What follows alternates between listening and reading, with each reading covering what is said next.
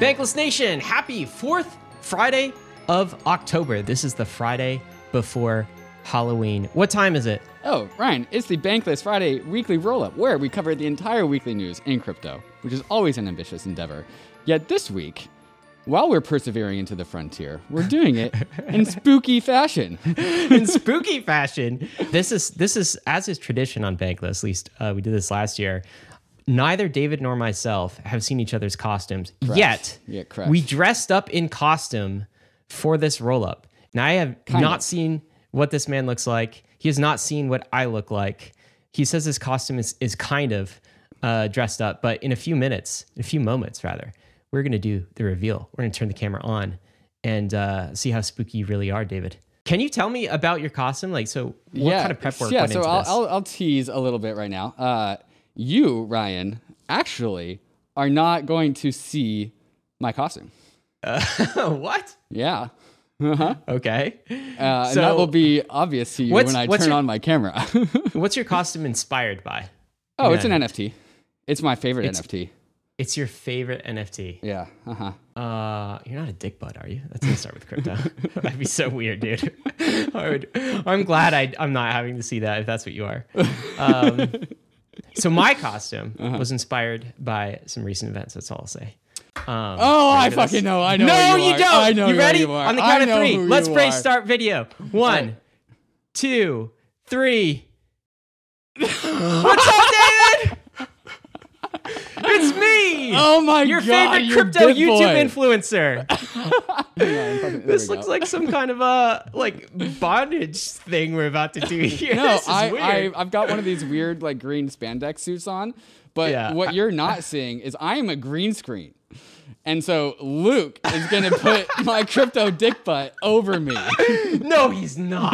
Yes. So you actually can't see my costume because you just see the green screen. Oh my God, dude. This is weird. I'm proud of you for figuring out your background. This background? Oh, wait, you just put that into Zoom. Yeah, that's in Zoom. It's easy. Okay. It's easy. Screenshot of BitBoy, done. Oh my God. Excuse me. I revealed. Inspired by a crypto influencer. Mm-hmm. That's all I'll say. Yeah. This is not about an individual at all. But notice I'm not wearing glasses. You're not wearing glasses. Episode. Glasses are absent. No glasses, man. No glasses. Dude, well, should we do this? You ready? I have no idea how Luke is going to layer on my crypto dick butt onto my green screen spandex suit. I actually have no idea how you're supposed to see. Like, are those like? Yeah, I had to cut out little eye holes for be able to do this. Let me tell you, I'm going to be extremely frustrated. Like 1 hour into this weekly roll-up, I'm already ready to get this thing off. It's gonna be super hot, sweaty, the grossest roll-up ever.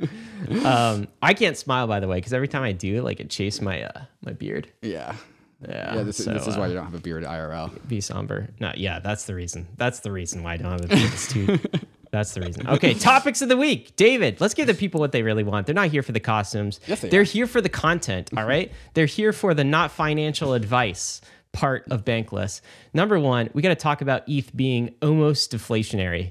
This is so weird. I can't see your facial reaction, so I'm just going with it. Number two, Apple is being real sketchy with NFTs, David. It seems like they want to sterilize them. It's kind of weird. And what else we got, David? And Lord of the Rings, NFTs. We're going to see how that lands with the community. Do you think, Ryan, Lord of the Rings fans are also NFT enjoyers? I think there's a high overlap there, but I almost want to buy one, but I'm not going to. Ooh. And we'll talk about why when we get to that section. Yeah.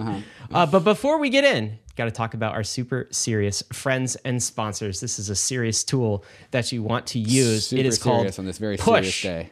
The Push application. So what this does is it reads on-chain data and alerts you to events. So there's all sorts of things if you're a crypto native that you have to like remember to do, right?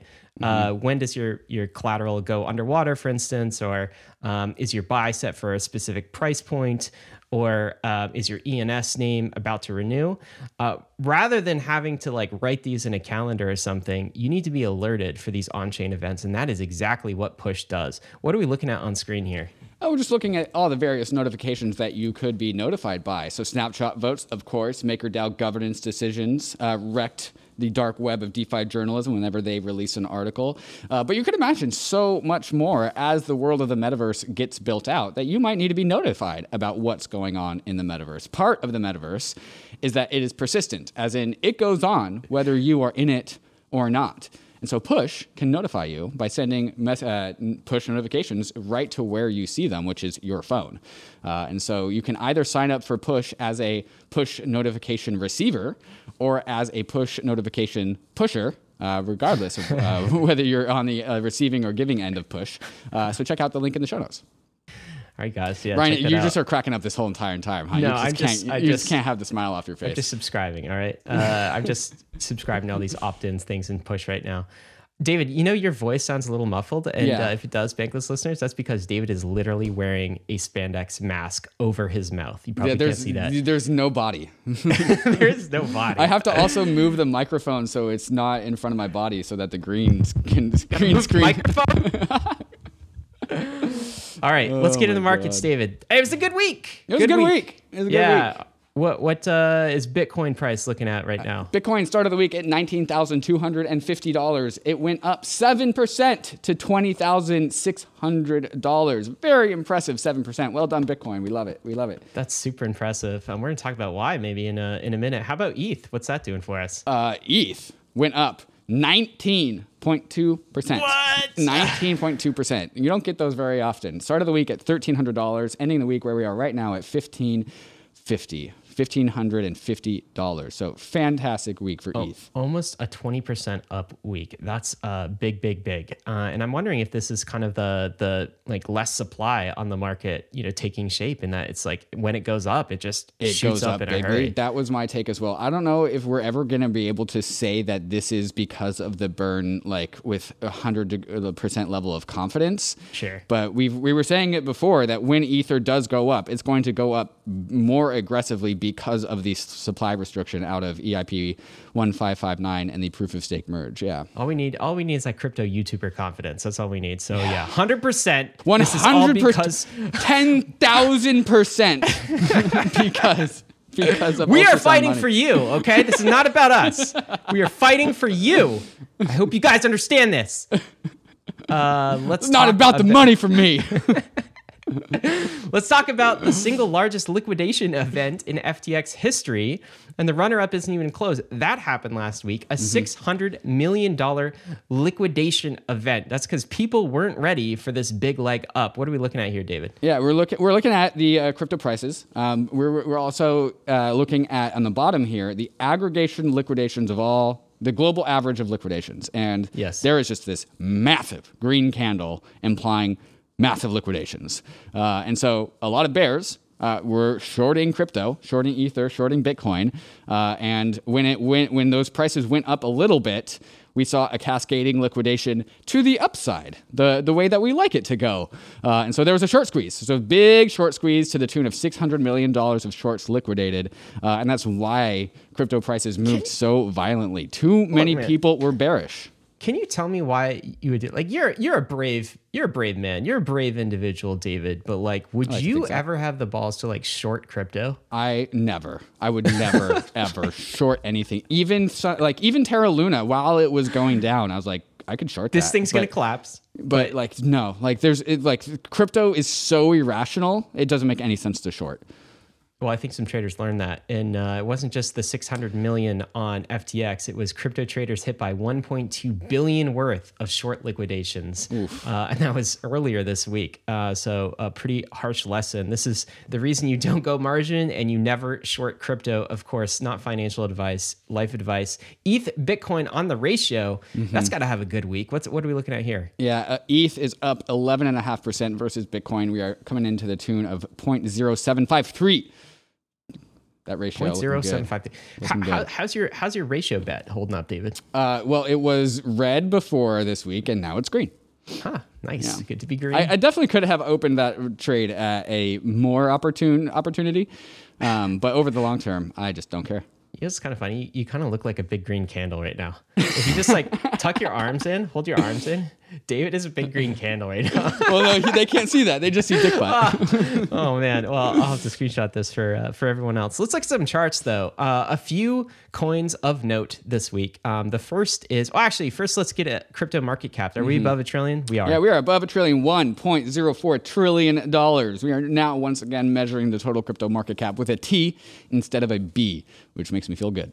We love the T's. All right, some charts. Let's look at Aptos. Why do you want to show us Aptos today, David? Because it's on the menu. It's on the list. It's on CoinGecko. Aptos is there trading at $1.something billion. Wow. With a fully diluted valuation of $9.2 billion. So Ryan, you're wondering... Are you kidding me? It's almost worth $10 billion? It's almost worth $10 billion. So you wonder why there's like all of these VCs are always doing these like alt layer one, like Ethereum killers. And now Aptos is like the Solana killer. And maybe eventually there'll be the Aptos killer. It's because these things keep on coming to market at billions of dollars. So it doesn't matter that they're doing like these $300 million seed rounds. The VCs have to do it because it works. It works every time, every cycle. Every time. Almost like it works in like, it seems like 1 out of 10 layer one bets. I don't know. I just pulled that number out of nowhere, but like it works a lot of the time. It works too much of the time. Such that if you're a rational VC, you almost have to take these bets. Yeah. Dogecoin. What's Dogecoin? Dogecoin is up 30% on the week. I think it's actually the winner of the week over the 7-day period. Why? I'm so glad you asked, Ryan. It's because Elon Musk bought Twitter. That deal is going through. Yeah, totally. And so Elon Musk, the pumper of Doge, is now the CEO leader of Twitter. And so as a result, Doge goes from 6 cents to where it is now at a little over 7.5 cents. So up 30-something%. Did you see that picture of him like walking to the Twitter offices? Yeah, it was a big ass sink. A kitchen sink. Why was he doing that? I think it was some joke of like, I threw in everything, but even the kitchen sink, something like this. And so he showed up with a sink, for the memes. And Doge itself is a meme coin. So, look at that. I don't understand it. Yeah. ETH. And that ETH, of course, on your the list big too. One. Yeah, the number one biggest increase in total crypto market cap came from ETH. So over the 7-day period, like we said, up almost 20%. I'm just looking at the charts and looking at these lows when we were down in the 900s. That was back in June, so a few months ago now. I'm going to once again flex my bottom tick buy of $897, which doesn't even show up as a low on the CoinGecko chart. Like, you just have to take the dub on that one. You know what? I'm going to let you flex that because I respect that. I respect that, David. That was definitely a good buy. I think it could hold up. But there's a big question we're going to get to is, have we seen the bottom yet? But before we do, let's talk about Meta. Has Meta seen the bottom, David? Yeah. Meta had this is, of course, Facebook, formerly Facebook, now called Meta. We don't talk about stocks often, but this is notable. If you bought $10,000 worth of Meta 7 years ago, you would now have 9,546 for the astute listeners. That is less than $10,000 over a 7-year period of time. Pretty big miss. That's pretty rough. And earnings came out yesterday. I don't know if you caught some of that, but basically the TLDR is like all of this investment in the metaverse not yet paying off. Yeah. There are other contributing factors to poor earnings, but like big losses not paying off yet. Do you have any other takes here? No, that sounds about right. But I think if you would expect, like, hey, if you're going to invest in the metaverse, when we literally invented this metaverse word like a year ago in terms of like investability and infrastructure, like you'd expect to take losses early in order to be able to profit and harvest later. So like that shouldn't come out as a big surprise. Dude, if it goes down another 25%, this tweet is saying it will be less than the market cap of Ethereum. So Ethereum will flip in Meta. Yeah, Meta right now is worth less than Home Depot. Wow, really? Yeah. Yep. Mm-hmm. Yikes. Yeah. Which kind of makes sense in like this whole era of the macro economy, like commodities, real world stuff, like building actual housing. It makes sense that Home Depot would have like a good valuation versus metaverse right now. Yeah. I can't take advice looking at you right now from you in the suit, but yes. Well, I'm BitBoy, bro. How can't take advice from you? I'm a generic crypto influencer. And by the way, thousands of people take advice from crypto influencers. Millions, might I add. You should see my follower counts. The big question, though, David, I think that people want to know is, have we bottomed yet? This is a article from Zero Hedge from Druckenmiller, Stanley Druckenmiller. A decade of no returns, he says, is the title of this. And this is based on Druckenmiller's recent comments. Here's one quote from him. There's a high probability in my mind that the market at best is going to be kind of flat for 10 years, sort of like 1966 to 82 time period. This is sort of a, not just Druckenmiller saying this, but a lot of macro thought leaders saying this as well, that basically we could be in for a flat decade, a flat or maybe a down decade. And primarily they're talking about, like, you know, bonds, of course, but also equities. And so there's that idea. What do you think of that idea generally? And then we can give kind of the counterpoint to this.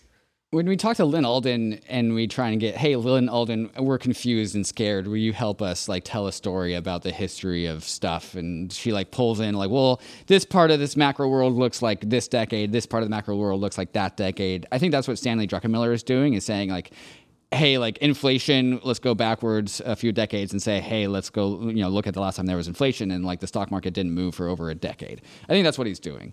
And I think just the broader question is, does history rhyme, and to what degree?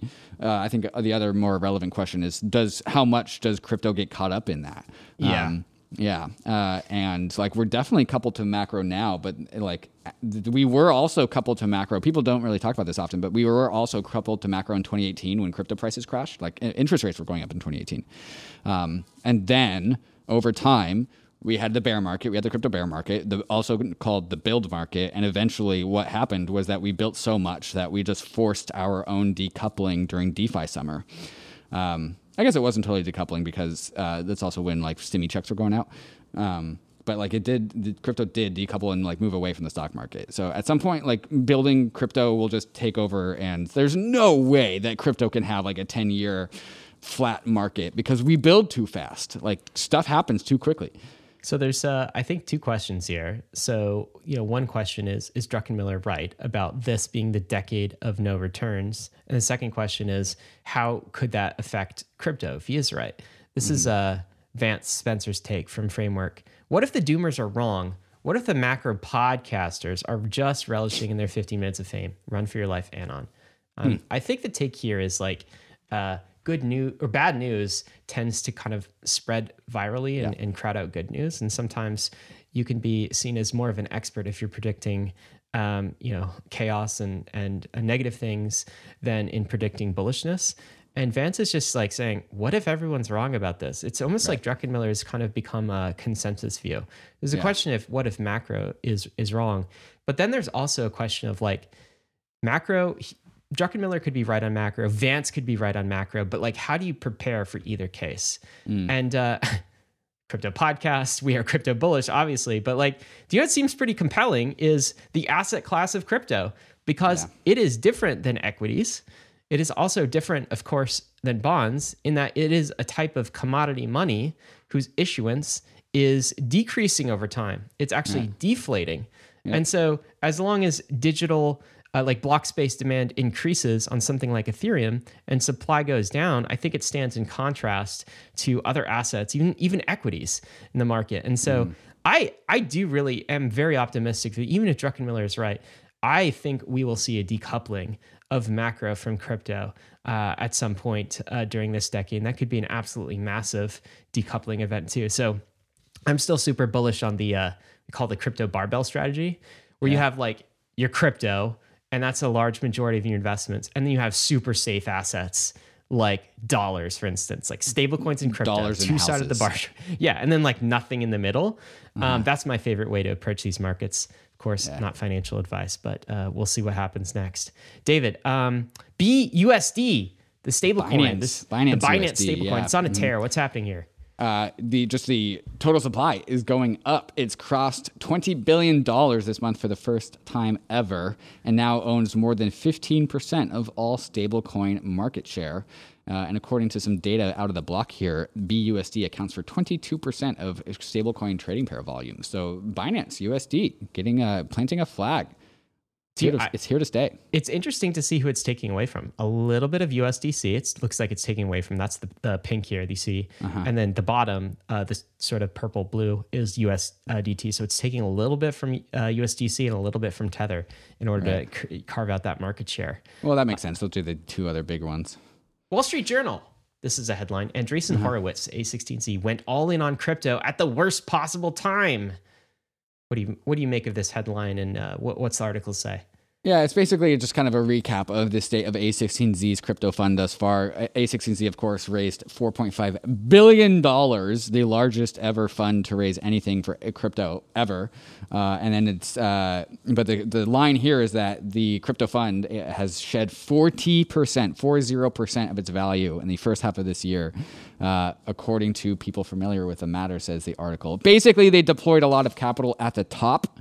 And they says, despite they still have a ton of cash, and they say despite the record cash pile, A16Z Andreessen has dramatically slowed the pace of its crypto investments this year. Mainly, I think what we're really seeing is we're just seeing like trad media reporting that A16Z crypto's down bad. But I think there's no way that all of A16Z was allocating during 2021, where valuations were extremely overpriced. Without knowing that, it's not like, oh, like pitch deck for $100 million valuation. Like they're smart people at A16Z. They kind of know that they were allocating at the top, and I think they're ready to take that. Well, what's funny to me is it's down 40% in crypto. I'm like, I consider that a win. Well done. Only down 20%. Ether 40%. And Bitcoin are down like 85% at the bottom, right? Yeah. It's funny how these headlines come out at maybe 70% at these times. All right, guys, we got a lot coming up next. David, what is happening next in the roll-up? Ether, almost ultrasound, maybe ultrasound by the time you are listening to this. We're going to continue a little bit of the conversation of inflation versus deflation when it comes to Ether, and also talk about the security spend over the last 30 to 40 days, because those numbers get me real excited. And then also, as well, Apple wants to sterilize your NFTs. What the hell does that mean? And PayPal continuing to be shady. So we'll get to all these conversations and more. Ryan, do you know why? You know why? So last year I painted my CryptoPunk onto my face. Yeah. And I wore the hat, and I actually was my CryptoPunk. Yeah. You know why I had to do the green screen thing this year? Because my crypto dick butt's naked. You weren't willing to do that for the podcast. I was not willing to do. Well, what would I do? I'd be like, I have my crypto dick butt. Here I am without a shirt. No, I couldn't do that. I don't know. Whatever it takes for the views. That's what a crypto influencer would do. If you're a real YouTuber, it's all about those views, David. All right, guys, we'll be right back with more. First, we're going to get to these sponsors.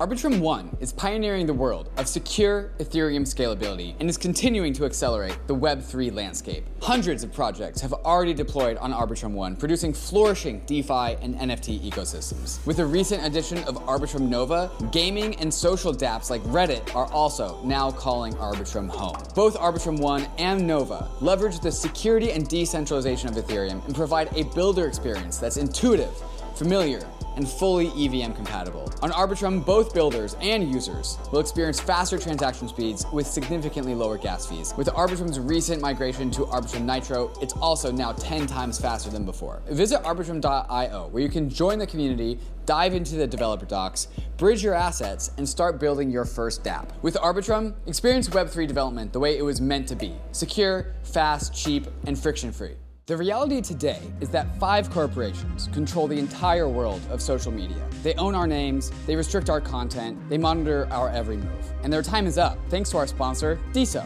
DeSo is a layer 1 blockchain built from the ground up to decentralize and scale social networks. With DeSo, you can own your own identity, content, and social graph, and take it with you across hundreds of applications already built on the censorship-resistant DeSo blockchain. DeSo's storage advantages make it finally possible to build infinite state applications that can efficiently store and index large amounts of content and data fully on-chain. DeSo also offers multiple crypto-native monetization primitives for developers and creators, including social NFTs, social DAOs, social tokens, and social tipping. So in order to experience the social layer of Web3, go to DeSo.com and claim your username. That's DESO.com. Ether, it's finally happening, David. Ether is almost ultrasound money. It's almost official. David, what are we looking at? What are the stats? What are we waiting for? We're, of course, looking at our favorite website, ultrasound.money.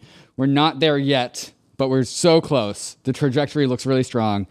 Ether, since the merge 42 days ago, has issued 0.009% inflation. That is a total supply of net new total supply of 1,200. I actually saw it down to as low as 950 Ether since the merge yesterday. So for over 42 days, about 1,000 Ether has been issued to pay for Ethereum security. Just 1,000 Ether, less than 0.01%. So we are so close. When's it going to happen? Ultrasound. Look, it's kind of like going up and down on the bottom here. When's it going to happen? It's real teasing us. I put out a tweet yesterday saying today's the day, but Mike, the gas fees are just only barely above the threshold. So we were burning just a little bit. So this could carry on a little bit. But I mean, the trajectory is so good, Ryan. But is this a new glasses emoji on the current supply? I think that is. Wait, what? Do you know nothing triggers me more than glasses, David? Nothing. That guy wearing his goddamn glasses. The current supply is that the because elite. Of the shenanigans. What happens when you click it? I have no idea. It's just glasses. So triggering. Some kind of elite banker money. That's what we've fallen for. What you tweeted something about this. Let me read your tweet. Ethereum has spent just $2.3 million on security in the last 40 days because of how efficient proof of stake is. That $2.3 million of costs produced $13.5 billion of security. So that's a pretty good ROI. What are we talking about here? Yeah, so that number is actually lower now because we burnt more Ether since that time. We were actually at $1.8 million spent on security over the last 42 days, and that produced $13.5 billion of security. That $13.5 billion of security, of course, is the amount of Ether that is staked to the Ethereum network that you would have to slash. So that is actually only 66% of the value of all staked Ether, because if you want to go backwards on Ethereum, if you want to do a 51% attack, basically you have to slash 2/3 of all Ether. This is a crazy stat, man. I can't believe it. $13.5 billion is 2/3 of the amount of the Ether staked to Ethereum. And we are incentivizing that which is actually, so like total $20 billion of Ether is being staked-ish, give or take. And that $20 billion of security is coming just from $1.8 million of issuance over 42 days. You want to see something crazy, Ryan? Yeah. Scroll down and just read the comments on this. Such a wild stat. That's Victor Bunin. That's like the one positive comment. If you scroll down, I got into triggered some Bitcoiners. And so the Bitcoiners just brigaded this tweet thread. Oh, really? And now they're all just making fun of me. Ultrasound lost nearly 33 million in exploits in the last 30 days. What are you talking about? That's apples to oranges. Ethereum, that's not even relevant. This tweet just got like absolutely brigaded by Bitcoin maxis because they did not like this at all. Effing buffoon. Oh, yeah, I agree with that one, dude. Any comments on OFAC compliance? A monetary policy that can change on a whim is definitely not ultra sound money. Educate yourself. Oh, well, I guess some people will see over time. And so here's my take about this. So we've been talking about the global macro world right now. We've been calling it wartime economies, right? Wartime economies is where the United States is going to inflate the dollar in order to pay for the assurances that Ukraine win the war in Russia. We are inflating the dollar. We're going to pay.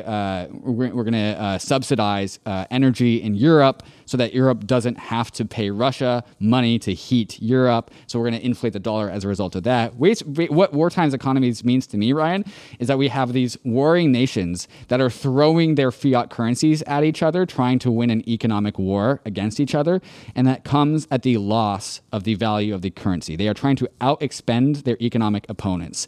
Europe is trying to secure the European economy. The United States is trying to secure the American economy. We're trying to end the war. We're trying to end the war in Ukraine by just spending more than Russia, and we're trying to do that so we don't have to engage with the Russian economy, and so we're just throwing our currencies at each other. That's what wartime currencies are. Wars are expensive. Economies are. Wars are expensive, and the result is a currency inflation and a tax on savers. The people that are basically footing the bill for these wartime economies are bondholders.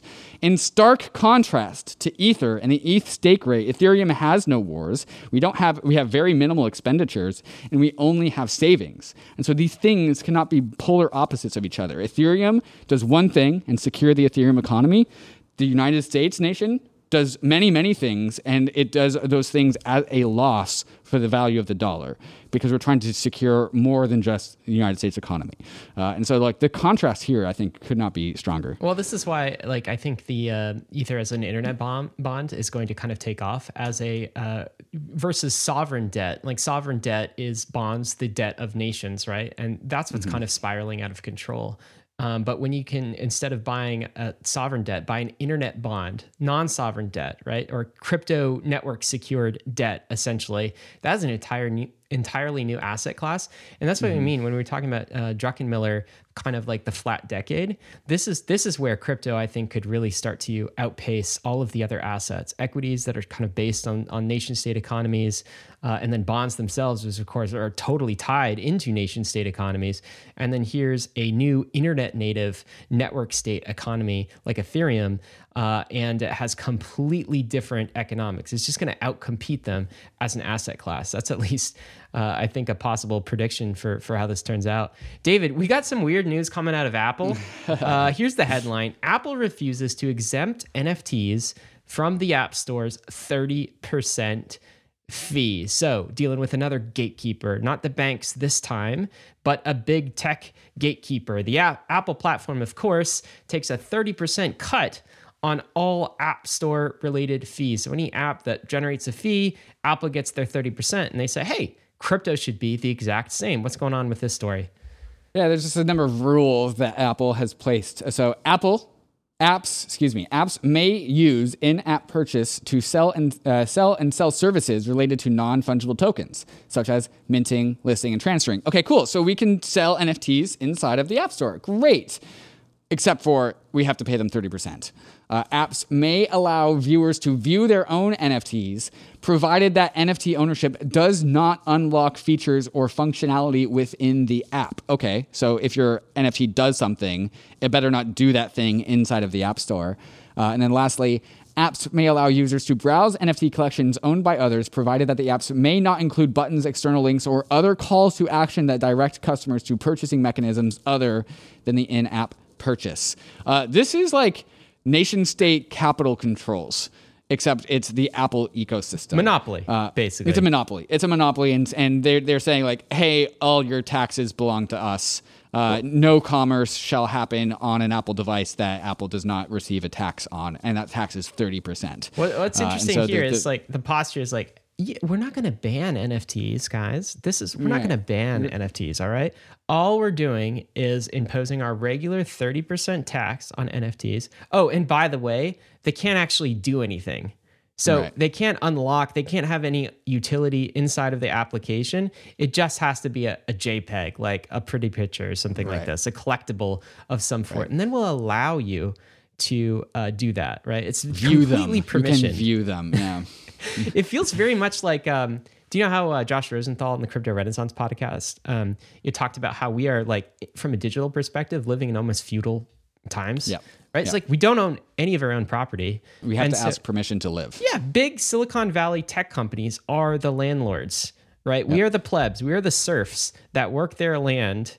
And we just accept it. You just accept it. Just take it. Like, this does not work. And I'm so hopeful that Web3 and crypto will disrupt this monopoly.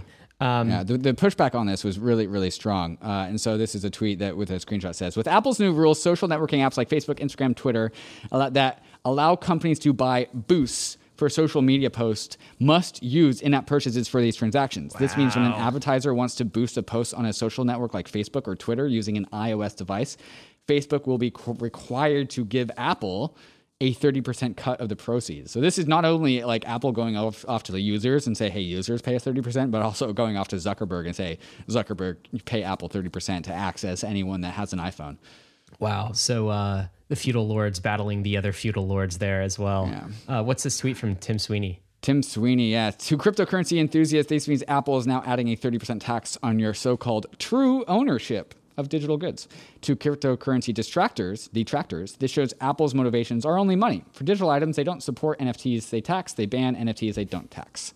Yeah. So how do we get out of this, David? Does crypto need to build its own phones? We need our own app store. Do we need to fork Android? Do you know the Solana phone? The Solana people were all up in arms. This was one gigantic advertisement to the whole Solana phone, Solana operating system. The concept. Yeah, and kind of like why they said, the justification as to why they need to do this in the first place. So like you got to hand it to them. This is exactly what they were talking about when they made that whole Solana phone to begin with. I feel like a forked version of Android maybe is another path to take. But ultimately, I think competitive forces will require that Apple reverse course here, but we'll see how that plays out. It basically goes against the entire NFT industry. It does. Let's talk about PayPal. This is do you remember, there's a few roll-ups ago, remember that thing where PayPal updated their terms of service so they could steal like $2,500 from your account if you have a PayPal account? They updated their terms of service to say that if you said something they don't like, for example, for any reason, if you is against verbalize their policy, anything that violates their terms of service. Exactly. And then people got really upset on Twitter about this and kind of media, and they called PayPal out for it. And PayPal was like, no, just that was a mistake. Just kidding. We didn't actually add that to the terms. That was a mistake. Don't know how that got out. And they removed it from their terms. Well, last week, they just added this language back in. With no change. The world wasn't Zero looking. Change. I guess everyone was obsessed with Kanye and like no one was looking. And then this is the terms that they added. The promotion of hate, violence, racial, or other forms of intolerance that is discriminatory gives them essentially the ability to withdraw $2,500 from your bank account. Here's the thing, Dave. It's like, how crazy is this? Like, we have to... I mean, how often have you read your bank's terms of services, right? Or PayPal's terms of services? Or do you keep up with every update when they release a new terms of service? Absolutely not. No one does. It's impossible. That would be a drowning in... If you read every single terms of service, that would be like a mental disorder and you would need to get help. For sure. And like, also it'd be like a full-time, like you don't, there's not even the capacity to do it. It would suck up your entire life. That's how broken it is. I loved a tweet from one commenter who said, where are the immutable terms of service? We can't stay up to date with all the terms of service of the millions of services we use daily. Yeah, particularly banks. Where are the immutable terms of services? David, that's what crypto is. Is that what a smart contract is? That's what a smart contract is. It's an immutable terms of service where no one can go back and reverse things on you, or while you're not looking, change the rules to withdraw $2,500 from your ETH address when you're not looking. That's impossible. We have immutable terms of service. This is why we go bankless. And whether PayPal plays the game of removing it again and it was like, just kidding, or like, it's not really what we meant, how can we trust them? Right? Like, how can we trust any banks not to slip these sorts of things in when the opportunity arises? Right. This is why we go bankless. Yeah. And in contrast to terms of service, which is like, 10,000 pages of mostly legal speak, a smart contract, even though like I can't read a smart contract, I don't read code, at least a smart contract is like the minimum viable lines of code needed to do something. So at least they're not adding in and layering in fluff on legal speak, right? It's extremely precise. It's not subjective. Right? It can't be settled in courts. And we know any smart contract, unless it's programmed to explicitly withdraw money from your account, it's not going to. It can't. It doesn't have the ability to. Nor to update. I would imagine terms. Our social media editors, Ryan, like might cut this clip particularly, just like just with the line, "This is why you go bankless," about what we're talking about. Yeah. And then our costumes are just on Twitter while we're talking about this with no context, absolutely zero context. This is why you go bankless. the crazy people in costumes are telling you. People are like, wait, who the hell are these people? I didn't know follow this Twitter. This account. Is a serious podcast. All right, once a year we do this. Only once a year. It's not costumes every week. This is your first bankless. We do not. Dressed like this every single week. But David, what do we have coming up next? Some super serious topics. What are they? MakerDAO had a vote to go either with Rune Christensen's Endgame or go against it. Mad King Rune is back. Oof. Or is there broad community support? We'll have to figure that one out. Also, Lord of the Rings NFTs, exciting or dud. We'll see what Lord of the Rings and Warner Brothers is doing in Web3. And also, FTX stablecoin. What do you think the FTX stablecoin ticker would be called, Ryan? FUSC? No. FUSC. FUST. That could be a name in itself. It should. Anyways, all of these conversations and more right after we get to some of these fantastic sponsors that make the show possible. The Brave Wallet is your secure multi-chain on-ramp into Web3, and it's built directly into the Brave privacy browser. Gone are the days of managing multiple wallet extensions that put you at risk of phishing, spoofs, and tracking.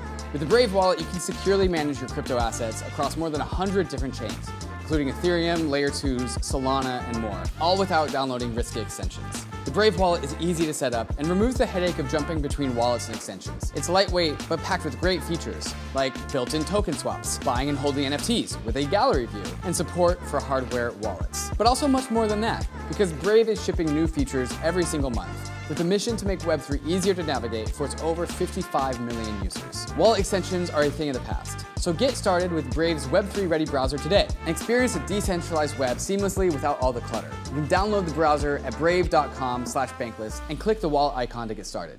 TrueFi is DeFi's largest credit protocol, connecting global lenders with institutional-grade lending opportunities. TrueFi has completed over $1.7 billion in originations and paid out nearly $35 million to lenders, proving that DeFi is ready to take its next big leap into the $8 trillion credit market. TrueFi gives lenders like you access to sustainable, high-yield opportunities backed by real-world investments, usually reserved for high-net-worth individuals. At the same time, fund managers use TrueFi's financial infrastructure to bring their portfolios on-chain, benefiting from the global liquidity, cost savings, and transparency of DeFi. TrueFi is a decentralized financial utility. The protocol is owned and governed by the TrueFi DAO, and TrueFi is here to bring DeFi into the golden age, bridging the power and access of crypto with institutional-grade lending opportunities and portfolio tooling. Explore the diverse financial opportunities available on TrueFi or launch your own portfolio at TrueFi.io.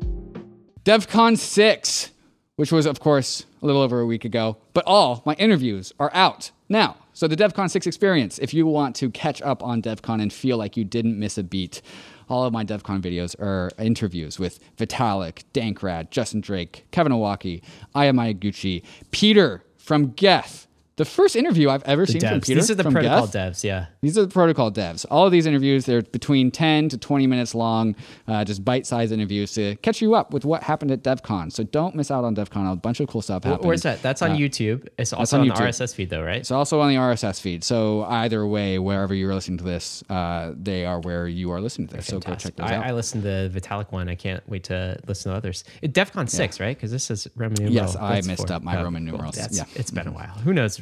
Who uses Roman numerals anyway? Yeah, it's ridiculous. The fake number system. Okay, MakerDAO. They just this is the MakerDAO news we were talking about just before the break in two parts. So the first part is the community has approved Coinbase's proposal to custody up to $1.6 billion of USDC with Coinbase Prime. The reason they're doing that is to get a little bit of return on that money. It's interesting that that is all being custody, but I guess it also doesn't matter because it's USDC anyway. Yeah. So it's all Coinbase money at the end of the day. That's one part of the Maker news. What's the other part here?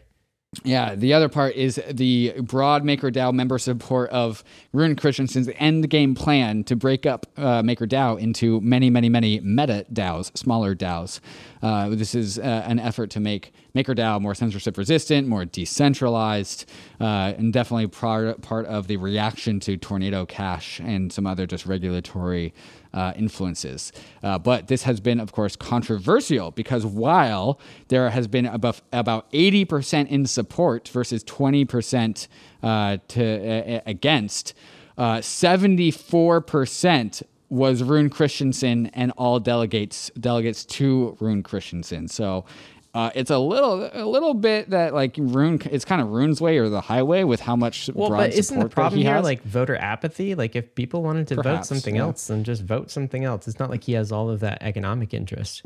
I wouldn't necessarily call it voter apathy because if it was a bigger deal, then there'd be less apathy. I think people are kind of just trusting with who they're delegating to. But there's been some controversy. So just, it's really hard to outvote Rune.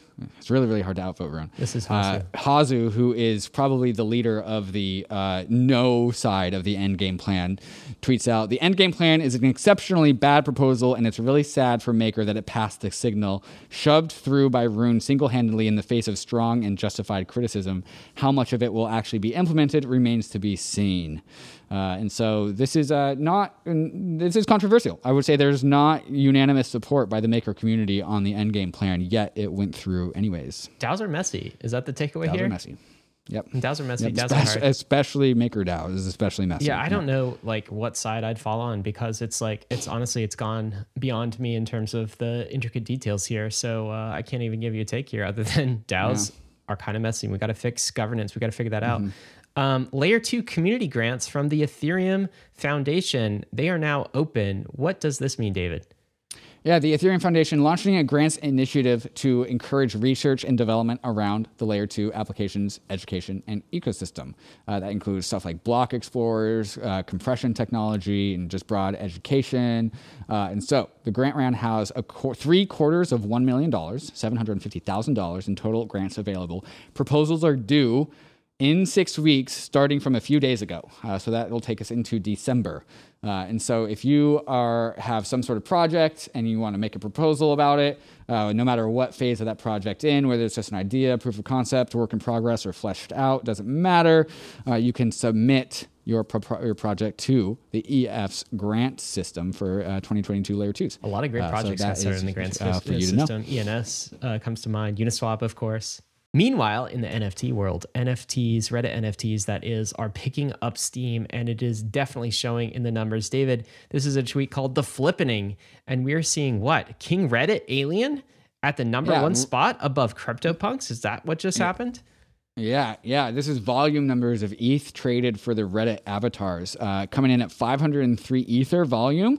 I think over what must be a 7-day period, maybe a 1-day period, versus CryptoPunks coming in at number 2 at 378 Ether traded. This is on OpenSea. So I actually kind of didn't. This is actually completely unexpected to me, because I kind of thought that if you are collecting like Reddit digital collectibles on like Polygon, I didn't think that you would be trading these things for a bunch of ether. And not only that, but like Spooky Season Reddit collectible avatars coming in at number 1.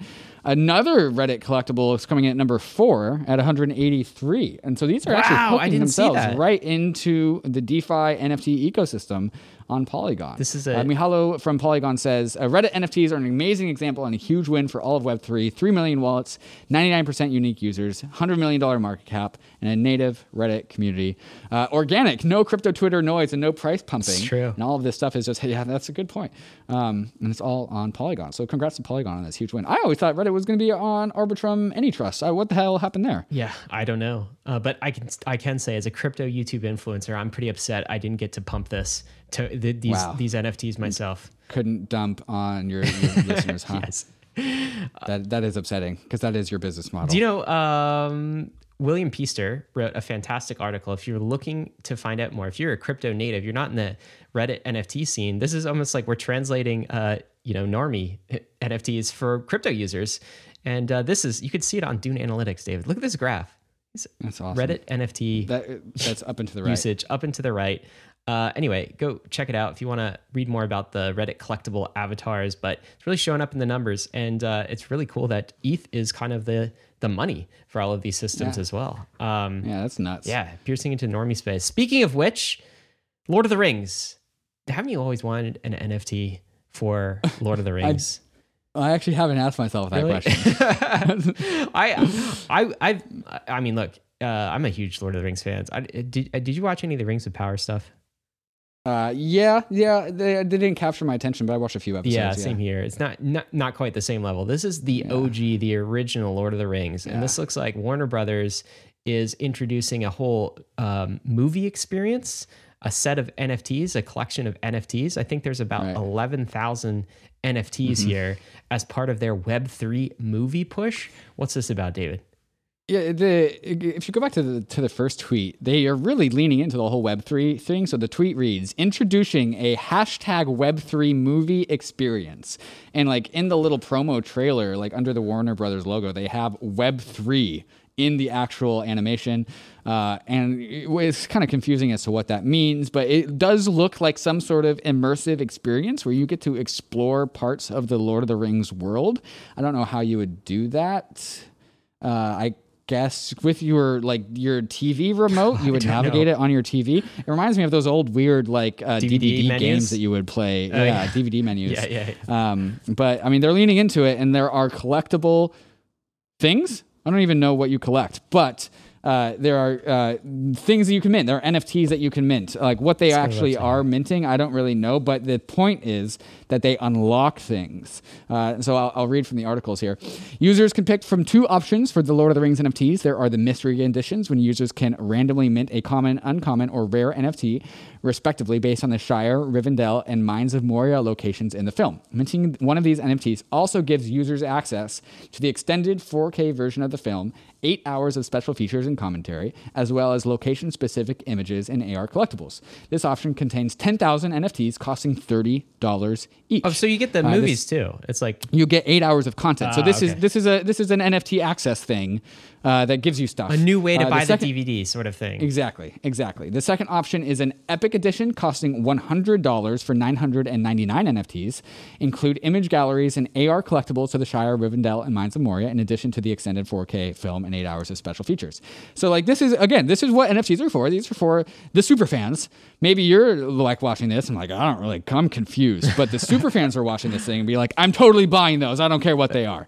And so that's what's going on here. All they need is 10,999 people to buy one of these things. And yeah, but there's definitely a lot of Lord of the Rings fans out there who are probably super stoked to buy one of these. Yeah, things. Also in crypto, right? The Venn diagram's got to be like pretty close there. Decent. Ryan might be one of these people. Yeah, I might be one of these. Maybe. I've been called a fan, but do you know? I almost bought one of these, or I almost like investigated it, but I have no idea what chain it's on. What's it using? It's something I've never heard of called Alluve.io, the content blockchain. So I don't know very much about this, and like unless an NFT is somehow secured by Ethereum. The website is kind of 2017 vibes. A little strange, a little sketch. It's a little. Oh, they got a white paper though. Yeah, they got a white paper. It's a 2022 white paper. Yeah, the kind of thing doesn't really work. Click the blockchain tab on the top right there. Yeah, token model, like our blockchain technology background, like it's I don't know, it's like plain. This is the thing. Like, what is an NFT if you don't have your kind of settlement guarantees, or if you don't know what the settlement guarantees are? No, it's like a Top Shot kind of thing where like they don't really care about the settlement guarantees. I guess. Well, you know, but like a brand new blockchain. The problem, like settlement guarantees is one thing. If you want to give up settlement guarantees, fine. But like you got to hook yourself into the rest of the ecosystem. Like there's network effects to Ethereum. Yeah, for sure. Oh God, this website's so confusing. The content blockchain. Look, it's a start though, and I had never heard of this thing. No, I've never heard of this thing either. It's a start though, and you know there are more experiments coming down the pike, including this one from Will Wright. Did you ever play games like The Sims or SimCity or anything? Oh, totally. Oh, Sim Tower. Remember Sim Tower? Sim Tower. Okay. I did The Sims. I did SimCity. Did you play The Sims, or were you just like me and you just made the houses over and over? You make the houses, and then you make the pool, and then you like put the Sims in the pool, and then you remove the ladder. That was my favorite thing to do. Wow, that's pretty masochistic. They're not real, David. Says the AI. One of my friends would put them into a room with a toilet and a computer and make them write books to make money, and that's the only thing that they could do. How many people were playing Sims just to do like weird dark things like this? Just to torture their Sims, yeah. Anyways, beside the point, Will Wright, the great leader behind The Sims, all of the SimCity, all of those games, he's now making a blockchain game. Cool. He is excited about including NFTs, but is also kind of down on NFTs. I think there's a quote here where he says, I don't really want to be in the business of selling NFTs, so that's off the table, Will Wright says, emphasizing that his interest is in blockchain's ability to allow for secure transactions between players. Pretty cool, though. Makes sense. Have a legendary game developer starting to do things on chain as well. Yeah, I would imagine just like we talk about how stablecoins are just way better than like bank transfers, PayPal, Venmo. Yeah. The UX of stablecoins is just way better. And I think that's what he's leaning into here. He says like you can just make transactions happen between players without having to sign up for some third-party intermediaries, no banks, just like, change, like users and transactions. Which is great. Imagine like a sim economy. That'd be pretty badass. Oh my God. It's like you have cities, you have. You mean a metaverse economy? But you have this whole simulated economy, but it's actually real. Like it actually has some kind of like real economic ties. I bet someone like Will Wright could do that. Sounds like a metaverse, bro. Bitcoin, Salvadorians, They have been surveyed recently, of course. El Salvador, and the leader of El Salvador recently adopted and legalized Bitcoin as legal tender. In fact, kind of made it mandatory in sort of a weird authoritarian move. Mm-hmm. But actually 77% of Salvadorians surveyed think the government should stop spending public money on Bitcoin. What's your take on this? Yeah, I feel like it shouldn't come as a surprise when El Salvador, which, you know, has a lot of room for improvement, I'm assuming, as a country where, and like all the citizens are like, hey, instead of buying Bitcoin, can you invest in public infrastructure? I mean, I feel like that's a pretty simple take to have as a citizen of a country. Yeah, I mean, what is Bitcoin actually doing to help the lives of El Salvadorians, right? That'd be the question I would be asking as a citizen, obviously. Yeah. And Bukele just seems to be about talking about Bitcoin. How great Bitcoin is and like popping the prize, being part of that kind of the in-group of Bitcoin. Well, he took his laser eyes off a couple months ago. Did he? So maybe that's diminishing. A bear market does that, removes the laser eyes. FTX, they could launch their own stablecoin, maybe via partnership, says Sam Bankman-Fried. It doesn't surprise me, David. You saw BUSD in the market section gaining on USDC. Every major crypto bank has got to have a stablecoin, don't they, to enter this world? Yeah. 100%. And like FTX is so big that like they don't even have to try super hard to make their stablecoin competitive, right? They'll just brute force it. What does that mean? Which is fine. We're going to just have tons of crypto bank backed stablecoins. Yeah, I think every single crypto bank will have its own stablecoin. All the major ones. I mean, which follows the history of banks, right? Like that's kind of how banks started, is that before there was like universal unit of accounts, like there were individual banknotes. Yeah. And that's what USDC is the banknote of Coinbase. BUSD is the banknote of Binance. FTX needs a banknote. This is, by the way, people say Bankless hates regulation or DeFi people hate. No, this is a great spot for regulation. We should have some regulation around centralized custodian stablecoins like this to make sure that they are fully backed, to make sure that they are audited, to make sure that, kind of the rules do apply. Because where there is centralization, there needs to be some regulation. Sam Bankman-Fried said this. He's kind of hinting at it. We certainly could. We know how to do it. But I think you'll be hearing something from us on that topic in the not too distant future. So it's definitely coming, definitely happening. What else might be coming is Twitter working on a wallet prototype that supports crypto deposit and withdrawal. Definitely a far deviation away from 240 characters, but who do I know? What do I know? Yeah, I think this would be amazing. I think it'd be really cool to see Twitter. What would you do though? I would deposit and withdraw. I don't know. but here's the big move for Twitter, right? Elon is. I think it's completely official now. I saw a picture of him entering Twitter headquarters with a kitchen sink. And I think the kitchen sink, by the way, just means, I think he was just saying, I'll throw in the kitchen sink at this deal. The deal seems to be done. And Elon is very crypto pilled. He's a little strangely Doge pilled, I guess. Doge pilled, yeah. But like he's very... Crypto pilled might be a little generous. Yeah, maybe that is generous. What do you think Elon thinks about crypto? I don't know. We should get him on, Elon. Don't play this clip in the ass to get him on. He'll never come on with us looking like this. This is interesting, David. Elizabeth Warren and others are mad that crypto is hiring a whole bunch of former government employees. There's been, I believe, is that our fault? 200 government officials have left their public service posts to move into senior positions at crypto startups, the lawmakers say. So, wow. Senator... Sounds like some coke, Senator Warren, if you ask me. AOC, and others penned a slew of letters on October 24th to a number of U.S. financial watchdogs about this. Here's what's interesting. Okay. I think there's one take, which is like, oh, this is another industry buying regulators, right? We've seen this before. We're going to see it again. Revolving door, bad thing, right? That's one take. And there might be some truth to that. I'm sure like their paychecks are better in crypto, right? And some people are leaving for the money. That's for sure. The other side of it, and this is the side that often goes unacknowledged, I think, by those in government who are very anti-crypto, is like maybe, just maybe, the good people are leaving because they're sick of the incumbent protection racket that many regulatory agencies are running. And they want to find a better way to serve the public because crypto is a public good as well. Do you know, it's like, I think there's this hubris among some in government, not all in government, that the only public good that can be created must come from regulators and government itself, right? And that could not be further from the truth. Yeah, that sounds like coercion. So I don't know. I don't know what the take is here. It's like, but I think a lot of people are like, look, if I was working the SEC and I saw the sort of thing Gary Gensler was doing, which is like outside of mission, I would say, it's not being financial, transparency. It's not protecting the interests of retail investors.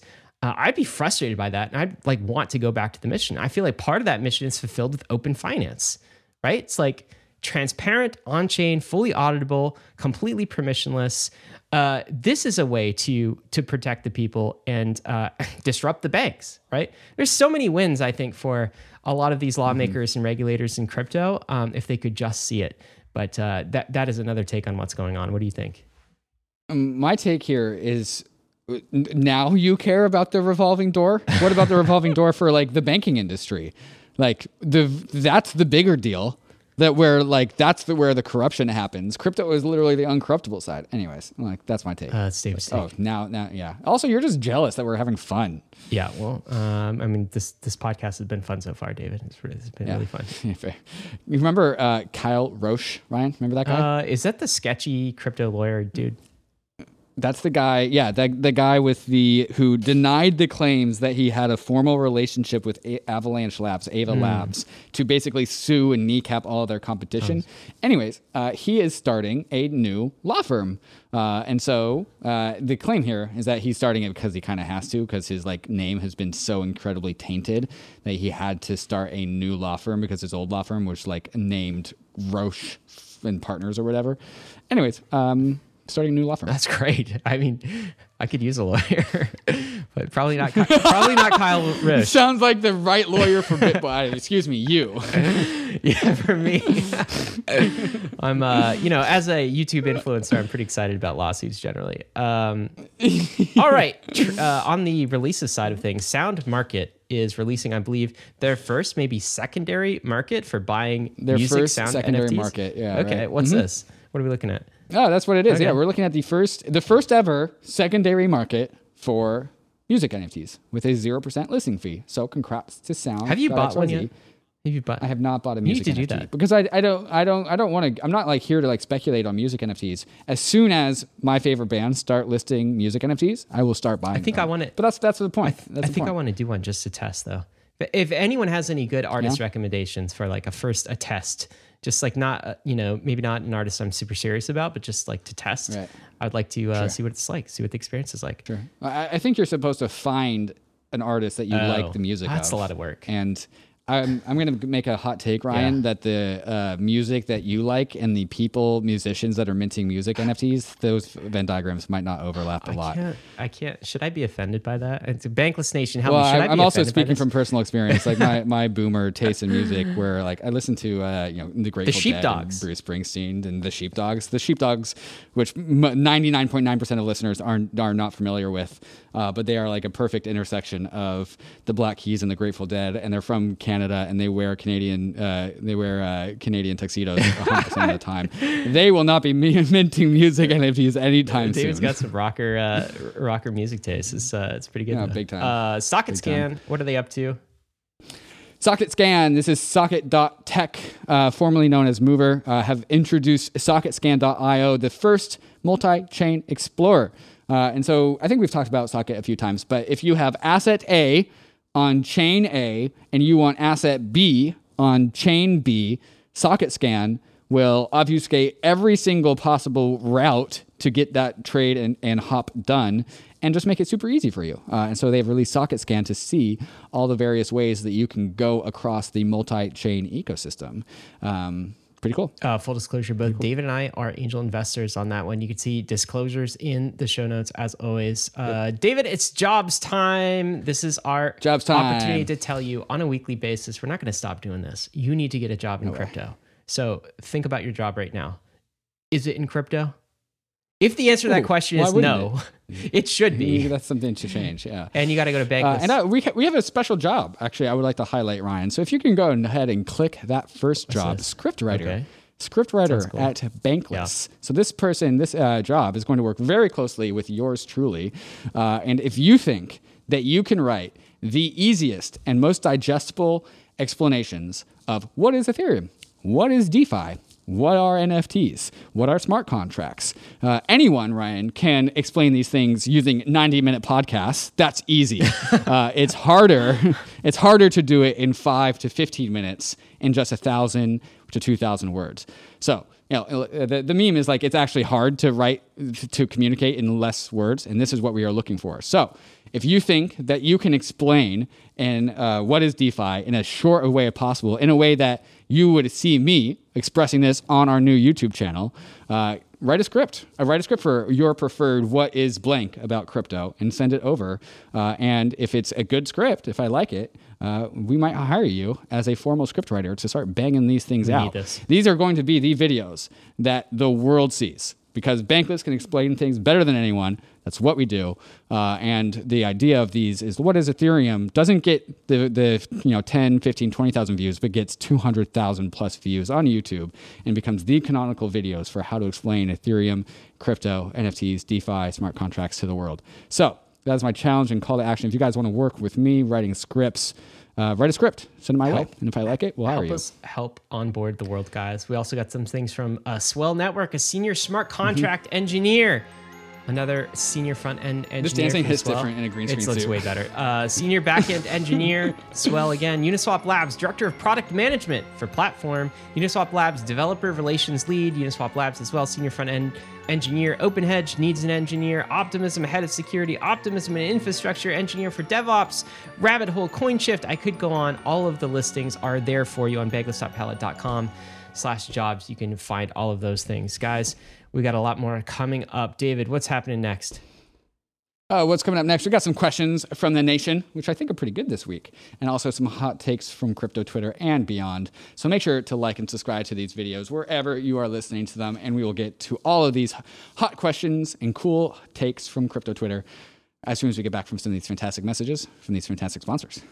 Sequence is the all-in-one developer platform you need to build Web3 games and applications. For your users, Sequence is a smart wallet, and it's the easiest, most intuitive onboarding your users will ever experience, and comes with all the features users need to feel empowered in the Web3 world. Multi-chain support, NFT display, and users can buy SFTs, NFTs, and crypto directly with a credit or debit card. For developers, Sequence is the plug-and-play platform for Web3 games and apps. Their APIs let you bring NFTs, SFTs, and tokens into your game or application. And a Sequence Relayer enables gasless transactions for your users. Sequence already powers some of the best Web3 games like Skyweaver, NFT projects like Cool Cats, and marketplaces like NiftySwap. And Sequence is compatible with all the EVM chains, including Ethereum, Polygon, Binance Smart Chain, Arbitrum, Optimism, and Avalanche. So go to sequence.xyz/bankless to start building, or speak with the Sequence team today.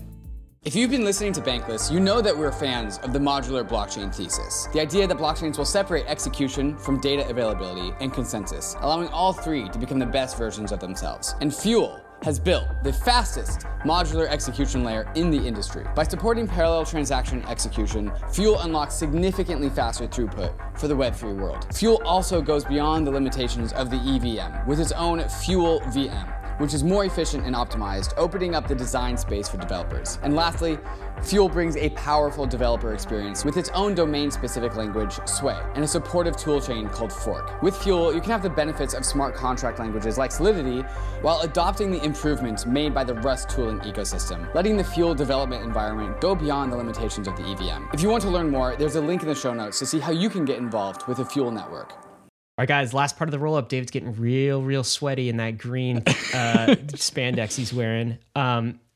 These are the questions from the nation. If you have a question for the nation, make sure you send that in via Twitter. The ask goes out every Wednesday. You could reply, get your question into the show. This question from Claudia.eth. You often mention that you participate as advisors at certain projects. Would love to know how this cooperation actually works in your case, and with what aspects do you usually help these projects? David, you want to take that? Yeah, sure. So we're advisors for three main projects, Optimism, ZK Sync, and Mycelium. It's different for every single team. And our main skill, I would say, is just narrative and storytelling and getting the teams to get what they are building into kind of what I was saying with the scriptwriter, into as few words as possible that are punchy and like can stick inside of people's brains. I think we're really good at memes. And so what Optimism is doing, when Optimism explains what they're doing, they'll take like, you know, a very technical route that takes a lot of time. And then Ryan and I kind of understand it at a much higher level that I think is more understandable by a broader set of people. And so we'll help them kind of craft and just storytell what they're doing so it's more digestible and more receptive to a wider audience, which helps on a number of fronts. So, you know, broad just understanding, but also it attracts more talents, attracts more developers. So I'd say that's one of the main skills that we do. But then also just general connections, advice, just like lessons from the history of crypto that we've been to. Sometimes company A wants to be connected to company B, and we know both of these companies, so that's just super easy for us. But it's also just case by case. So every single team that we advise has their own needs, and Ryan and I are generally skilled at a wide variety of skills, and so we just help them out. Anything you would add to that? I would not add anything else to that, David. Other than I'm also an advisor for Polygon too, just for sake of completeness. Oh yeah. Here's a question: could a group of ultra wealthy people, Bezos, Musk, etc., team up and buy a bunch of ETH, stake it, and take over the network? How safe is the Ethereum network from China? If China makes quantum computing work, could they attack Bitcoin? So a lot of questions about like... Yeah, three questions. What if... safety, security. Yeah, what if crypto really gets attacked by either super wealthy people or by nation state level actors? What is Ethereum's defense mechanism for these types of attacks? Right. Okay, so let's start with the first question. Could a group of ultra-wealthy people, Bezos, Musk, etc., team up and buy a bunch of ETH, stake it, and take over the network? It's really that last part, take over the network, that is like doing a lot of work here. What does that mean? Are they buying their ETH, staking it, and they have like over 66% of all ETH staked? Well, if they just do that, that's fine because they are not like doing anything malicious. What I think we're concerned about is if they like start doing malicious things. Maybe if they have 66%, they can do crazy stuff. They can mint new ether. They can censor certain people, certain contracts. They basically can dictate things. Well, that's where we go into a user-activated soft fork. And so this is kind of like the nuclear threat. But if you're telling me that ultra-wealthy people are going to buy 66% of all ether, not all ether, but all staked ether, and then stake it to the network to influence it, this is when we would... The cool thing about proof of stake is you can actually identify these people and their influence over Ethereum. And so you can say, hey, this Ethereum address is doing things that are misaligned with the community. And we are going to... The first thing we would do is we would probably just kick them out of the validator pool, say, hey, get out of here, stop staking. And if they come back into the validator pool and start staking again, then we would probably do a user-activated soft fork where we actually social/ their ether. And this is the nuclear threat. The idea is to never do this, but if somebody or a group of people have such a high amount of ether, this is kind of our only choice as a community. And this is why it does not matter who owns what percentage of ether. At the end of the day, there's always the nuclear option of the user-activated soft fork, the social slashing event, to take over any power, which is why Ethereum always is ultimately settled by layer zero, by the people. And so if Chads, if like super wealthy people are doing things that the community doesn't like, the community always has the final say. And that is because of user-activated soft fork. And I would say that also answers the second question, how safe is Ethereum network from China? And if China makes quantum computing work, could they attack Bitcoin? Generally, like the whole threat is that quantum computing is coming. It's going to threaten Bitcoin. It's going to threaten externally owned addresses on Ethereum. Quantum computing is generally a threat to the current state of crypto.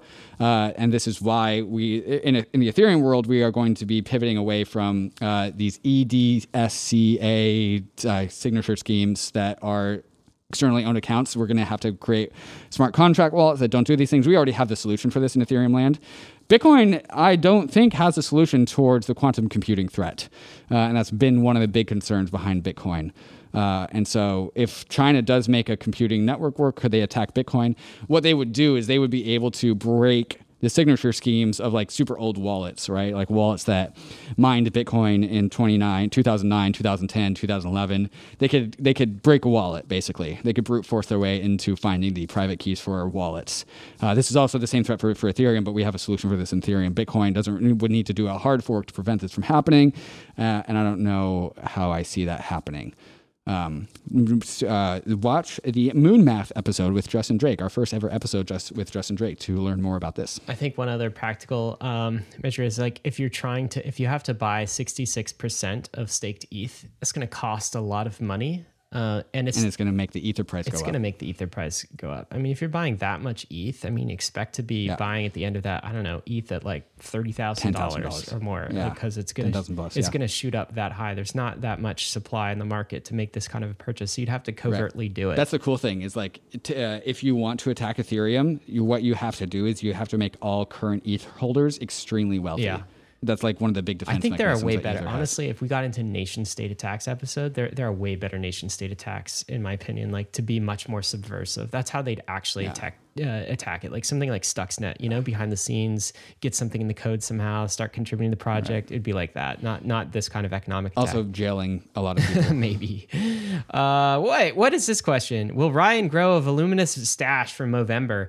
I personally believe this might end the bear market. At least we should try.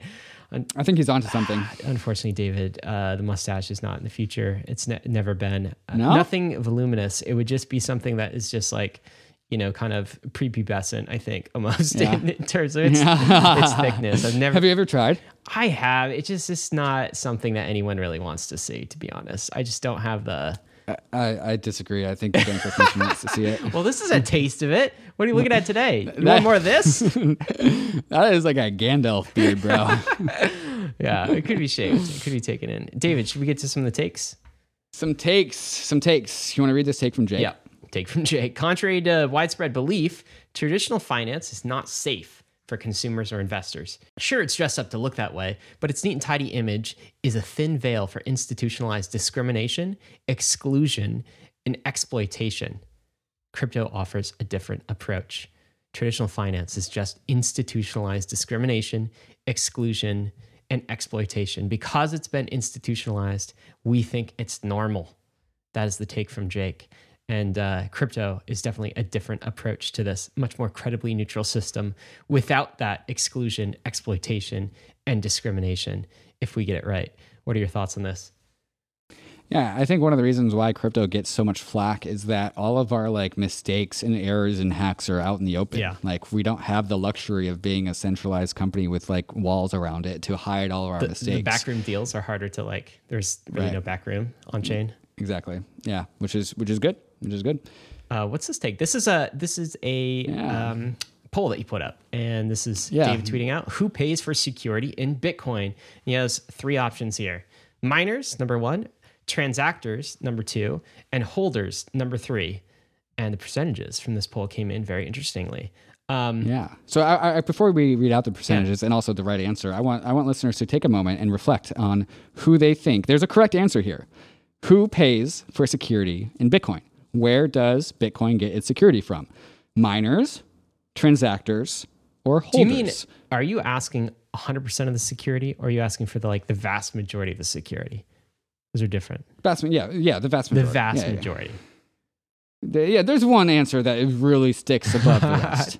There's an answer David really wants. Well, it's justified. Miners, transactors, or holders. Okay. Where does Bitcoin get its security from? Okay. So my gut would be, my default answer to this would be holders, of course. But I'd also probably put an asterisk there around some of these other things. Maybe miners would have an asterisk for me, and I could explain why. But what is the correct answer? The correct answer is, where does Bitcoin source its energy? Is from holders. Source its energy? And this is not an opinion. This is 100% fact. Source its energy. Do you mean like its economic energy? You're talking about it's like its actual security defense is not energy. I mean, we say that as a shortcut, but its actual security defense is also capital.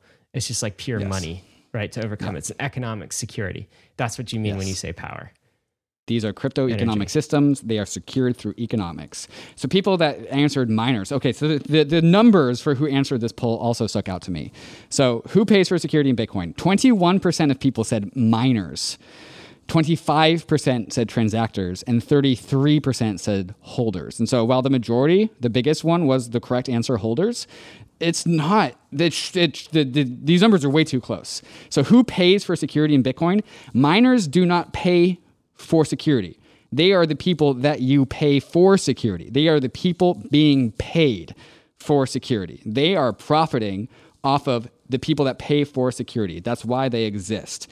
Why would miners pay for security? It's their business model to supply security that Bitcoin purchases from the miners. So that we can cross that off. And 21% of people said miners, which means 21% got the opposite of the answer, the inverse answer. The other, both transactors and holders are technically correct, because the transaction fee, when you pay a transaction fee for Bitcoin, that goes to the miners. And so that is a transfer from transactors to miners. And 25% of people said transactors, but we'll pull up some stats here in a second. But the real answer, Ryan, is holders, coming in at 33%, which was the biggest answer. But it's between the two, miners and transactors, the more people got this answer wrong than correct. And so what we are looking at here on Coinmetrics are the two sources of money that is being paid towards miners for miners to protect Bitcoin. And we are looking at $19.5 million in daily issuance that got paid to Bitcoin miners that is minted, versus $275,000 of total transaction fees from transactors paid to miners. So that is $19.5 million of new issuance versus $275,000 of fees from transactors. Is that like 95% or something? That is 98.7% of Bitcoin security came from issuance, which is inflation, which means that holders are the people who are being diluted, who are being inflated, are the people that are bearing the costs of Bitcoin security. And so this is why the answer is unequivocally, well, excuse me, not unequivocally, the answer is 98.7% correct that Bitcoin holders are the people that pay, that subsidize for Bitcoin security. Holders pay for security. And the ratio of transaction fees to issuance is 1.3%. David. So Bitcoin is 1.3% paid securities paid for by transactors. Okay, so a couple things. So one thing to think about is the analogy of kind of the nation state, right? It's like, who pays for the security of America? And the answers are like military or taxpayers, right? Income taxpayers, excise taxpayers. That's kind of the breakdown. And of course the answer is not the military, because they receive the funds. The military does not pay for security. The answer always is, who pays for security for America? It's the taxpayers. The taxpayers are always paying. It's taxpayers and bondholders. Anybody who's holding the money is essentially paying an inflation tax. But let me ask you, Dave, like, so why are you so passionate about this technicality here? Like, why does it matter so much? Right. Is it just because, like, there's such a delta in terms of, like, people don't know what the right answer is, and you're sort of disturbed by that, or you think that a lot more education needs to be done? This is a lack of education as to how these systems work. The economics of them. The economics of it, right. And so, like, last weekend, I put out some tweets that the Bitcoiners really didn't like. I said, like, the Bitcoin, BTC, the asset, does not have a relationship with energy. Bitcoin does, but BTC, the asset, does not. And, like, just some tweets that really go against Bitcoiner narratives. And, like, I was received tons of, like, hate from Bitcoin, the Bitcoin maxis, which is normal for me. But, like, even, like, other people are like, why can't, you know, Bitcoin and Ethereum just get along? And, like, the reason why I feel compelled to do this is because the Bitcoin maximalist narratives are wrong about Bitcoin. They are telling a story about Bitcoin that is not what Bitcoin is. And like, Bitcoin is great. It is fantastic. It is truly a marvel to this universe. The narrative that Bitcoin maximalists say about Bitcoin is completely divergent from that. And so when people say, like, oh, Bitcoin, Ethereum, why can't we just get along? I would love to get along with people that tell the true story about what Bitcoin is, but the Bitcoin maximalist narratives are not what's being told. And that is what grinds my gears, Ryan, and why I feel compelled to, again, this is about education, about who pays for security in Bitcoin. It is holders, it is issuance, it is inflation, and that is a truth that we have to swallow as Bitcoiners. Maxless, you just got clapped back by a dick butt, and I don't know how that feels, but that's what just happened, in case you were wondering. Here's a good take, included this last minute, really important one, I think, really interesting one from Giancarlo. Elon is pushing Twitter towards crypto. Zuck is pushing Meta towards crypto. Reddit is going all in on crypto. You're seeing these things. Collectively, that's billions of users. It's just hard to overstate how much of the internet is about to change in the next few years. That, my friends, is a bullish tweet. And I think the bull case for crypto. Web 2 is coming on board. Maybe not Apple, but all of these social media platforms know that they have to support a digital property rights system inside of their platforms. And that digital property rights system is crypto. It's effectively, it's Ethereum, it's Bitcoin, it's these types of blockchain networks. Super bullish, man. Anything to add to that? I'm on board. You know what? I'm on board too. And I got to ask you what you are excited about. What are you bullish on this week, David? Ryan, I think you can guess what's coming. I already gave a little bit of a pitch for crypto dick butts, but what I'm bullish on, Ryan, are crypto dick butts. And one of the reasons why is because crypto dick butts first were a meme before. And so this is like the NFT of the meme. The meme has already been around. And so the NFT version of the meme is also going to be around. So that's my first bullish crypto dick butt thing. It's all like dick butts have been a meme, not just on the internet, like dick butts were drawn as cave paintings back in like thousands and thousands of years ago. And so the NFT version of like what is a very, it's in crypto dick butts, man, are in our DNA. I swear to God. Yeah, this is right. And so of course the NFT crypto dick butts is also going to be around for a very long time. The other cool thing about crypto dick butts is the lore behind them. Every good community, every good cult needs a lore.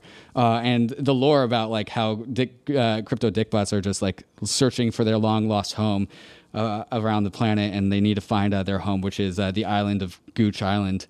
And so I am bullish, Ryan, on crypto dick butts because I am one. Wow, that was a heck of a shout out for this community. How many do you own, David? I own 2 crypto dick butts. Okay, so here's your challenge. They are in my disclaimers and disclosures. Get me to buy one. What's it going to take to get me bullish on these things? Because right now I am not bullish at all on these things. Do you want one with or without glasses? They have glasses? They have nerd glasses. Serious? Yeah. Wait, are you in character or out? No, of character? I'm me. I'm just me, David. I'm really excited about glasses right now. It's just something about last week just switched me on to the glasses thing. Yeah, I'll find you. It's still probably not going to be enough, though. Not going to be enough. Okay. It's just like it's strange, man. I don't know. Like they all come around. It's strange. Okay. Well, David's into this. That's exciting. Mm-hmm. I'm excited that you're excited. I'm not quite there yet. I am excited. Ryan, what are you excited about then? You know what I'm excited about is Bankless Brazil.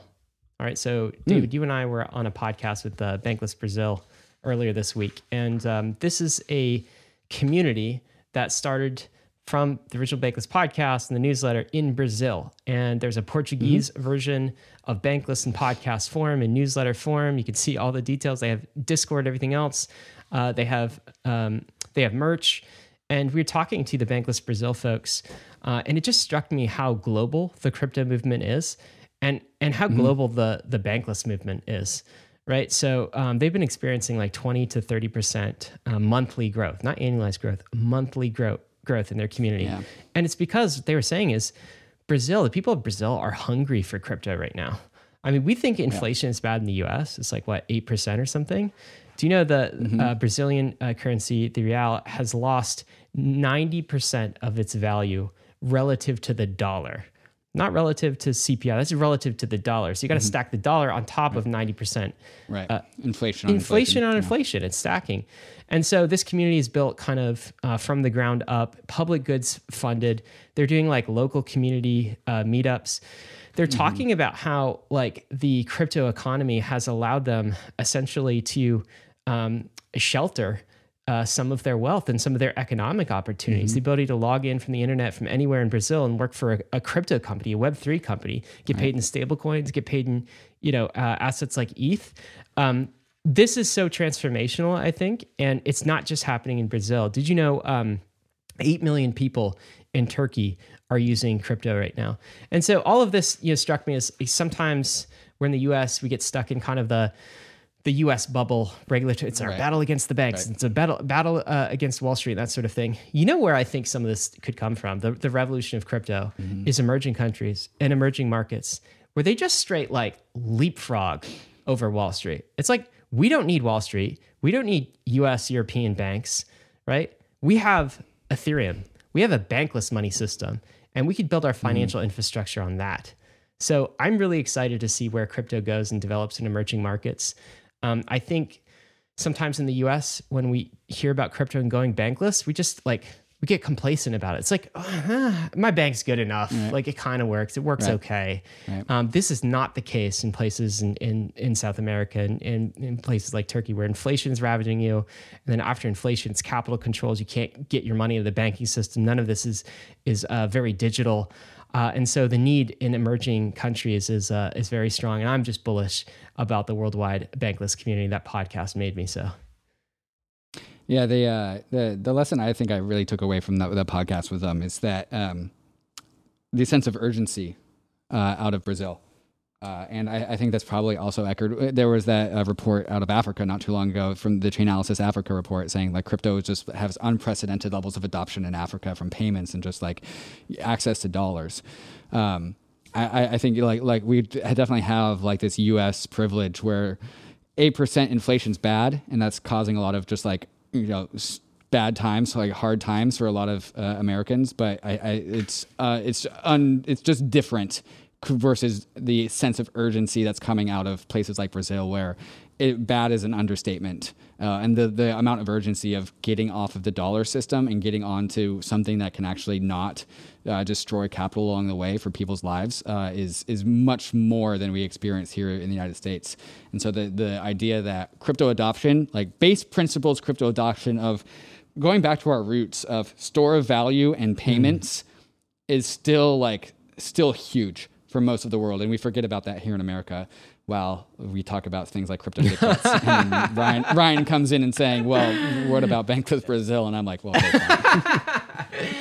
well, you know, we'll let Bankless listeners, you know, dickbots have their place too, you know, fun games as well. But yeah, this is all part of a very important mission. And it gave me that worldwide scope. I mean, the Bankless Brazil folks were just like, hey, for people in America, crypto is seen as an investment. For here, it's like a way out. It's like a necessary. Right. It's not an investment. Yes. We need this. Right. It's a tool. It's a life in order to live and survive in our economy. And that just struck me. So man, you're making BitBoy look real good, man. It's just a generic crypto influencer, David. There's no. I don't know who BitBoy is. All right, shall we get to what's the meme of the week? You know, I stumbled across this. This was floating around. Do we need a meme of the week this week? I'm a dickbutt. You're a crypto influencer. Well, let's do this then. It's an AI tweet generator. So This is an AI. It's at tweethunter.io that will generate tweets from any popular Twitter account that you want. So do you want an AI to generate a pop tweet? Let's see what it looks like. No, I ran out of trials. No, I don't. We can't. But I got the AI earlier to generate a Vitalik tweet. Do you want to read this? Vitalik.eth kind of says, to anyone who's working on an Ethereum 2.0 project, 1, your goal should be create a protocol that is as safe as possible and maximally open. 2, your hard fork strategy should be no hard forks. That's a good take. Wait, your hard fork strategy should be no hard forks? That's not something Vitalik would say, David. Well, okay, so this is an AI that wrote this, so this isn't actually Vitalik, but I'll go ahead and try and interpret this. The goal should be to answer and align with your community in a way that doesn't incentivize hard forks. So, and by the way, incentivize. Do you know he does the asterisk thing where he like puts the, like the bold? It's kind of like the emphasis. Yeah, the emphasis. I also do that too because the AI Vitalik, caught that. Yeah. I agree with goal number one.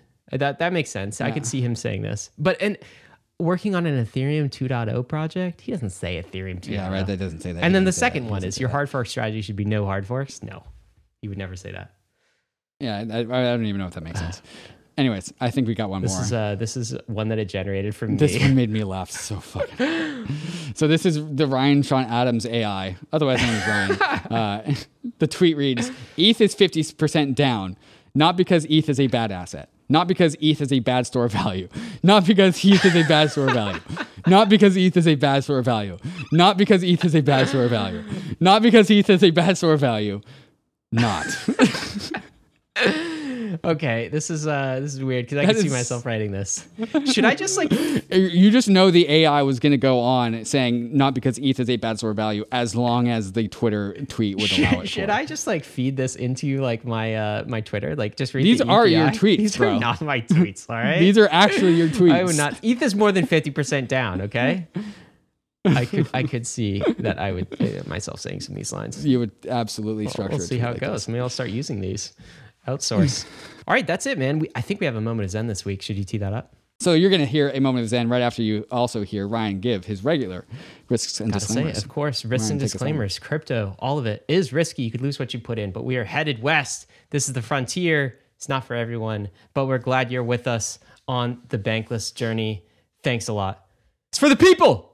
Trying to tell you, this is about money for me. It's me. I'm here fighting for all the money. Devils, douchebag, these freaking glasses on. This is about money for me. It's me. I'm here fighting for all the money. Fuck, I don't. I'm the one who does. I'm the one who does. Please don't sue me, BitBoy, like you sued that other guy.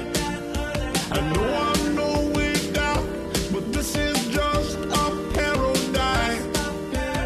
When you come from Bankless and RSA my guy, that's when I respond with a hearty remix battle cry. Ryan, Sean, Adam, I don't know who the F you are. Ryan, Sean, Adam, I don't know who the F you are. Ryan, Sean, Adam, I don't know who the F you are. Ryan, Sean, Adam, I don't know who the F you are. This is about money for me. It's me. I'm here fighting for all the money. Devils, douchebag, these freaking glasses on. This is about money for me.